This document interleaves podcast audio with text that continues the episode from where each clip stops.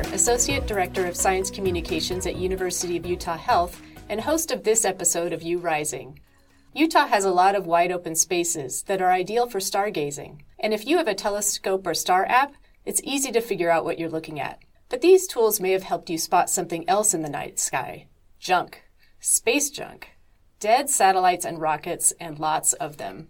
My guest today is Jake Abbott, a professor of mechanical engineering, and we're going to talk about space junk what it is, how it got there, and his idea for how to clean it up. Welcome to U Rising, Jake. Thanks. Thanks for having me. Jake, apparently the old saying of what goes up must come down isn't true when it comes to space junk. So, what's happening up there and, and how much debris is circling the planet? Yeah, it's funny. I think the saying "what goes up must come down" is actually true. The, what the problem is is what goes up doesn't come down, and we have to figure out how to get it down. And why is that? Well, if you're up in space, you have a fixed amount of energy if you're an object, and so your orbit is really stable. Um, it might be a circular orbit or it might be an ellipse, but it doesn't really change over time, and it's because there's nothing putting energy into you or taking energy out of you when you're up in space. What we need to do is we need to figure out a way to take energy out of these objects. And when you take energy out of them, they slow down and their orbit goes into a lower altitude. And as you get into a lower altitude, you start entering where the atmosphere, which is super thin up there, gets a little thicker. And then you start to experience a little drag like you would if you were in your car driving down the freeway. You, you're very aware of the wind drag on Earth, but up in space, it's the atmosphere is so thin that it's very faint, but it's there. And then that takes a little energy out of you. And then you slow down a little more, and that makes your orbit drop a little lower. And now the air gets a little thicker, and the process kind of it builds on itself. And before you know it, you're you're down in a point in the atmosphere where the air is thick enough that it the drag is really um, meaningful and the object is going so fast that now it starts getting really hot and it eventually just sort of spirals into space quite rapidly and burns up and burns up and then we don't need to worry about it falling that's, on us that's the hope yeah. yeah there's a lot of debris circling the planet some people do you have any guess of how much there is you think you have any intuition for it? Um, I, like how do you even measure it? I know tons? how do you even measure it? Yeah. Yeah. So in in objects, there's estimates that there's something like 130 million objects, which is like a, what? An, uh, a number you can't wrap your head around really. But that's including really tiny little things, little things that are like less than a centimeter in size, really far away, right? If we think about bigger objects, the kind of things we mostly think about, there's about 7,000 active satellites in our orbit that are, that are currently working. And then there's another something like 30,000, I think, objects that are being tracked by United States government, military. Mm. Uh, it almost looks like, you know, air, air traffic control where you're tracking these objects as they fly around to keep track of known objects. And these are all objects that are sort of like 10 centimeters and bigger. So you should picture, you know, 10 centimeters is maybe like a baseball. So that size and bigger. And those are things that are in low Earth orbit. And then in geosynchronous orbit, which is actually way farther away from Earth, we can only track things that are like a meter and bigger. So now you're talking about quite big things, the size of like a human body and bigger. So things, I mean, are these debris? Yeah. Are they actual? Could there be spy satellites? I mean, you know, just different things that maybe we don't exactly know what they are. It's a whole host of things. So um, this term debris typically gets everything gets lumped into it that means stuff that isn't serving a purpose. So it's satellites that used to work but don't work anymore. It's parts of rocket bodies that were thrown off stages that are just floating around now, just big, huge cylinders of metal. And it's things that have already had the types of accidents that we're trying to avoid, where something has crashed into it and it has shattered and blown into a ton of pieces that all flew in different directions. And so it's all of these things all together. And there, and depending on what the object is, the kind of interest on how to solve it is different. So if you have a satellite that's defunct, maybe, maybe the solution is to somehow make it have a useful life again. So it's not a, it's not a salvage operation as much as like a repair operation. Where some objects were never intended to have any use, they're just up there as junk and they have the potential to become lots of junk. And so those are high priority objects that you want to somehow figure out how to get out of orbit. And get out of orbit means burn up in the atmosphere, basically. So, do we have to worry about this junk? I mean, are they in a fixed orbit where they're kind of keeping away from each other and other things? Or could there be crashes and these things come tumbling down and, you know, we have to cover our heads to watch out? Yeah, the, the tumbling down isn't, I think, so much of a problem. Um, most things are small enough that they would burn up before they hit Earth, and most of the Earth is ocean, and then the rest of the Earth that isn't ocean is doesn't have people in it. So the chances of you getting hit on the head by something is very low. But there is a real worry that they will crash into each other. And um, not that long ago, the International Space Station actually had to do an evasive maneuver, and they changed their altitude because they saw a piece of debris that was coming that they knew was just going to be a little too close for comfort. And so they changed their altitude, and that takes energy. You know, it takes fuel to change your altitude if you're the space station. Watch and out. it's like a bullet. You know. Yeah, right. So it could do real damage. Yeah, something like that. Poke a hole in a something that's a sealed environment. And does that happen very often, or that was a rare thing? That's a rare thing, but the problem with the way we put things into space at this really rapid rate is that the chances of these sort of things happening is going up and up in an exponential way. And there's a famous um, thing known as the Kessler syndrome. Uh, the scientist named Kessler, he describes a process decades ago in which you will eventually get to the point where there's enough objects that the probability that there will be collisions goes up to the point where it almost becomes a chain reaction that you can't stop, you know. Okay, so that's a big problem. Yeah. So we talked about the possibility of collisions and space debris ca- causing collisions. Are are they causing other tr- troubles too?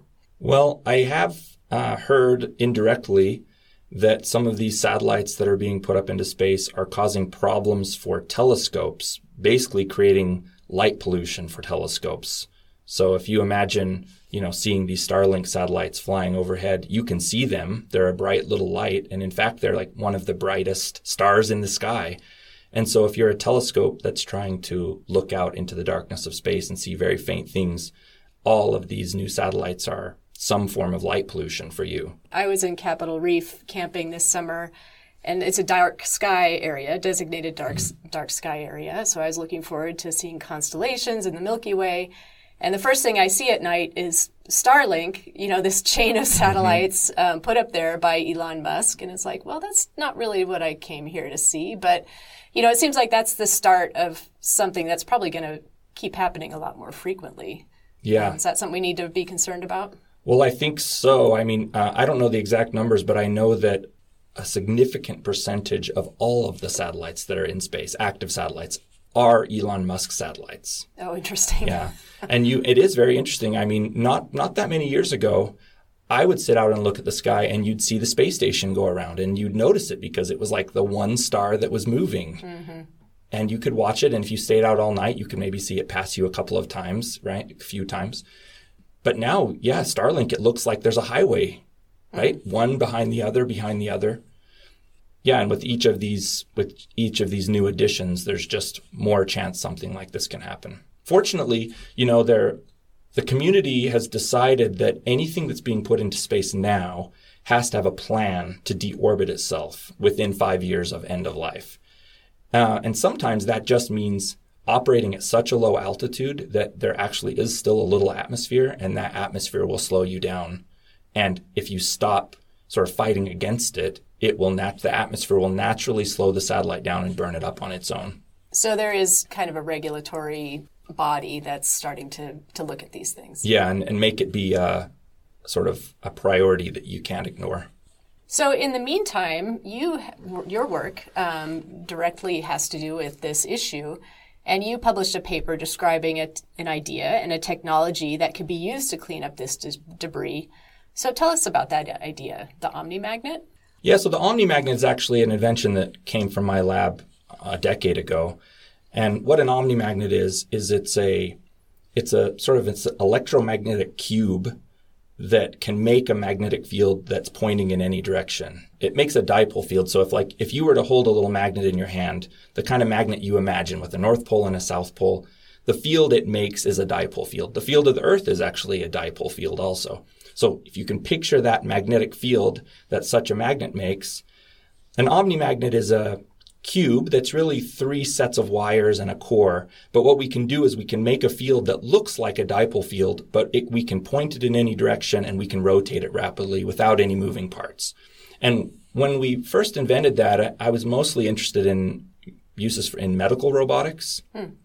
Because most of my career I've been focused on using magnetic fields to manipulate medical devices. So these would be things that are inside of your body, um, like capsules moving through your your intestines or uh, micro robots that are drilling through your brain tissue. I'm still working on those things. But we came to know about this problem of space debris. And I was interested, I've always been interested in the idea of can you use magnetic fields to manipulate things that people don't think of as magnetic? So it's pretty easy to manipulate a magnet. So the things when we talk about these medical robot robots, we're literally putting a magnet, a permanent magnet inside the human body in some way, in a capsule on the end of a catheter. But this stuff in space isn't what you'd consider magnetic. It's mostly all aluminum. And if you if you right now come upon an aluminum object and try and stick a magnet to it, it won't stick to it. It, it like seems like it's not affected by the magnet. But it turns out, and this is something people have known for a long time, if you expose any conductive metal, including aluminum, to a time varying magnetic field, in that moment while the field is changing, the aluminum will experience forces and torques on it, but only while the field is changing. So our idea was basically if we always keep the field changing in some way, and we do that by rotation, if the field is always changing, then we can always be inducing forces and torques on these metals. And the first thing we did is we said, okay, are these meaningful forces? They're very small compared to the kinds of magnetic forces we're used to. But it turns out, yes, so when I expose a piece of metal like aluminum to a rotating magnetic dipole field, it will experience forces and torques. And we modeled that very well. And then we sort of invert that model and we say, okay, now we have an object and it's surrounded by these field sources. And I want to generate some specific force and torque on that object. What combinations of things do I need to do from my different magnetic field sources to, on average, make the force and torque that I want. And then we solve that problem and we've demonstrated that we can actually manipulate non-magnetic objects in our lab using magnetic fields. Interesting. So you're so the idea is that you would be changing the direction of these space debris if we're we're putting the application in there that context. So the the killer app for us, the thing that everyone was really excited about is a problem that no one seemed to be able to solve. And it's this problem of what's called detumbling. So when you come upon an object in space, it has over time, this, this piece of debris, it has started rotating and it probably started rotating slowly at first, but then it rotates faster and faster. So now as you come upon this object, it's woof, woof, woof, woof, rotating and there's no safe way to reach out and grab it. When you think of these objects, you need to picture fragile objects these are things that were designed to be light because the weight is hard to get up into space, and they can have uh, antennas sticking off of them and solar cells sticking off of them. And what you don't want to do when you grab the object is break it and create a bunch of space debris, which is the problem you're trying to avoid. And so there's different ideas that people have proposed, largely from the robotics community, of which I'm part. One idea is that you kind of would throw a net over these objects and another idea is it almost it the way I think of it is like how you would sort of try and break, break a wild horse. Like you basically just jump on it and ride it until you get it to settle down. And so the notion is if you can somehow figure out how to grab onto this tumbling object and then just ride it, but you're a little spacecraft that has thrusters on it, then once you've grabbed onto it, you can you can con- bring it down to a controlled um, motion. But these are all really risky. And so our idea is that you can basically approach this tumbling object and using our magnetic field sources, we can induce a torque that opposes the angular velocity of the object and we just slowly slow it down. And these are small, these are small torques. So, you know, you have to picture long time scales that are very uncomfortable for humans to think about in normal robotic tasks. So, you know, maybe it takes us a day to slow the object down. Maybe it takes us a month to slow the object down. But at some point, we we slow this object down while also keeping the object centered between our magnets. It, without going to the details, as we try and detumble it, it will naturally try and get pushed away from us. So we have to actively pull the object back in. And that's one of our papers that we've published recently is almost like a kind of real life tractor beam concept where we can reach out with our magnets and pull the object between them. So, you know, we have this I, this conception where we will detumble the object, and then once the object isn't spinning anymore, then there's lots of kind of traditional robotic approaches you can use. You can reach out and grab it with a hand, basically. Okay, so the main function is to stop this, well, stop it from tumbling and slow down the speed, I guess. That's right? our principal task, right. yeah. Okay, got and it. the task that really no one else has been able to propose a viable solution for. So, Jake, tell, tell me a little bit more about how this works. I'm trying to visualize it. Would there be a, a space mission for every piece of debris, or does one craft go up there and take care of a lot of these things at one time? And and tell me a little bit more about that process of how it brings it down. Yeah, so uh, you would definitely wouldn't want to have a, a new craft for every piece of debris. The idea would be that you have these kind of maintenance, robotic maintenance crafts that live in space and this is their job going from one piece of debris to the next and you would probably target high high importance targets. So these would be big things that if they ever got crashed into would create lots and lots of debris. So you'd want to bring down the big things first. You wouldn't want to you wouldn't want to be uh, chasing down individual flecks of paint in space you know? Um, and so yeah so the idea would be you'd approach an object and you detumble the object. And once you detumble it, depending on what the type of object is, you do something different. So, for example, maybe it's a satellite that you just want to repair. And repair could be, could even be as simple as like add more fuel. Like some of these, you know, satellites, they use consumable fuels where once you, once you expel all of the, the gas you have, you don't have any jet thrusters anymore. So you want to, you just need to add more fuel to these things. So then you'd repair those objects, and then once they're repaired, they're now not space debris anymore. Other objects, you're you're ultimately trying to deorbit them, and by one means or another, what that basically means is slow them down. You slow them down, and then they spiral into Earth's atmosphere. And different people have different approaches of how you might slow things down. Like, for example, one idea is you attach what's called an electrodynamic tether. And you should sort of imagine like a long rope, I mean, really long, like a kilometer long, that just sort of hangs down and goes down into Earth's atmosphere. And this, this rope is electrically conductive. So as it flies through Earth's atmosphere, it's also flying through Earth's magnetic field. And you're basically figuring out how to transduce that, that physics into a force that will slow you down. But I mean, if you want to think of something in a very simple way, you could just literally imagine attaching some sort of rocket thruster to the debris that fires backward just to slow it down. And as the object slows down, it will naturally spiral into Earth. Okay, interesting. So, yeah, I mean, it's interesting to think about. I mean, things have been shot up into space since 1965. So that's 60 years, and there's that much accumulation of stuff. And only now are we coming up with technologies to actually be able to deal with that. Yeah, it is interesting. And it's uh, at least people have understood it's a priority now. Like, I have funding that's coming from the Space Force. Uh, to work on this that was specifically, uh, you know, a specific call for universities to partner with companies to work on this problem of space debris. So it's people know it's a problem and there's resources being put into solving it. And so, what are some of the companies and institutions that you're collaborating with to get this done? I think there was a maybe a company that saw your paper and automatically thought of this application. Yeah, so in a, uh, just a complete coincidence that really has been great for me. We published this paper in the journal Nature showing that it's possible to manipulate non-magnetic things with magnetic fields. That was very exciting for me to publish that paper, but then coincidentally just a short time afterward, the Space Force announced this call for companies and universities to partner together together to solve this problem of space debris. And so immediately a lot of companies reached out to me actually, and I chose to work with this company Rogue Space Systems in New Hampshire on this problem. And so, what I mean, it sounds like there's still a lot that needs to be done. Mm-hmm. I mean, uh, talk about that a little bit. Where, where does it go from here?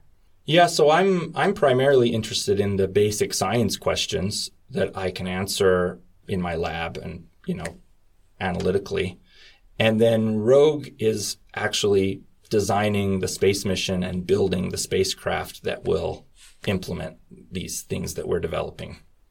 And so that's currently where we're at. Rogue is actively designing spacecraft and space missions that will that will use this technology to go up and deal with objects. Is there a timeline for launch? Well, I'm I'm scared to speak of the timeline. You know, I know they're very motivated to have something happen within just a couple of years. That would be amazing. So it's uh, it's proceeding quickly. Yeah. Well, there's definitely a need for it. It's so fascinating to think about all this action that's happening around us yeah. that we're not even aware of. Um, but it's also to think about where this started. I mean, you started in the medical field, um, thinking about this in applications for things that are being put in our bodies. You know, I'm wondering, you know, how you went from one to the other, but also kind of is it working the other way around too? Are you learning things from this experience that are going to inform your other work um, in the biomedical field? Yeah, that's a good question. For sure, the things I've learned from the biomedical field have helped me quickly realize these things for space. So far, there's no uh, knowledge going the other way. It turns out this um, this ability to manipulate non-magnetic metals, it seems to me like space is the place for that to happen.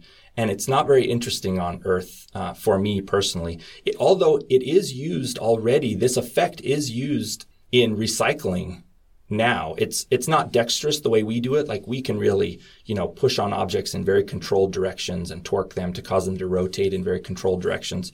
But in recycling, they basically flow trash over spinning magnets and anything that's conductive metal will just get a little push and it can be enough that part of your trash falls into one bin as it comes off the conveyor belt, and part of your trash gets this push and it jumps a little farther and jumps into a different bin. And this is how you can recycle metals from non-metals.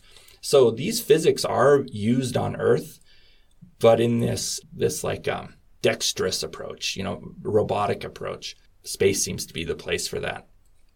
Yeah, it's really fascinating. Well, we look forward to hearing how this goes. Uh, we'll, I'll be keeping a close eye on it for sure, and we'll have you back to give us an update. Thanks. Thanks for more. having me. This was this was a nice conversation. Well, thank you very much for being my guest on U Rising. Listeners, that's it for today's episode of U Rising. Our executive producer is Brooke Adams, and our technical producer is Robert Nelson. I hope you'll tune in next time. I'm Julie Kiefer. Thanks for listening.